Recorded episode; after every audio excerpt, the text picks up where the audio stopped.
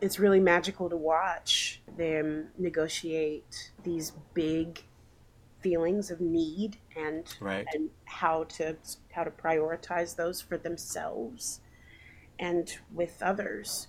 You stated it really well with the need for adults and their their categories and their labels um, Mhm.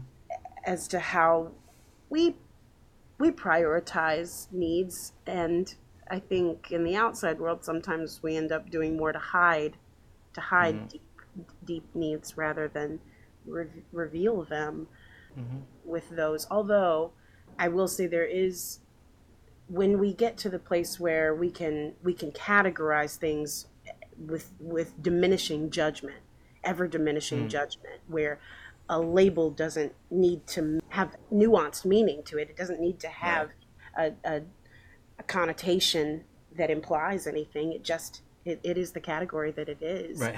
right. then naming something helps us to talk about it. It helps us hold Right. it. And particularly when we can allow young people the agency to name a thing Mhm. themselves. Well, that was sharing. I think that was Right. sharing. I, I think I think this is discrimination. When we Mhm. can label it together, we can talk about it. And Mhm. Paulo Freire's um, pedagogy of the oppressed is really present for Mm. me with that, where it's not just as simple as putting a label on it.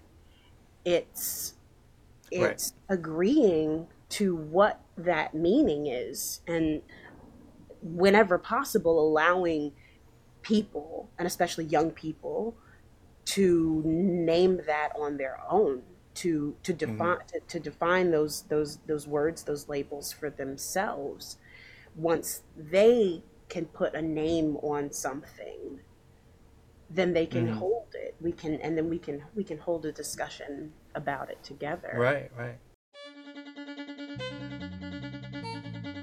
This is the Agentic Schools podcast, where you will learn about schools from around the world where children's agency to make decisions about their learning and living is more important than their academic skills. I'm your host, Don Berg.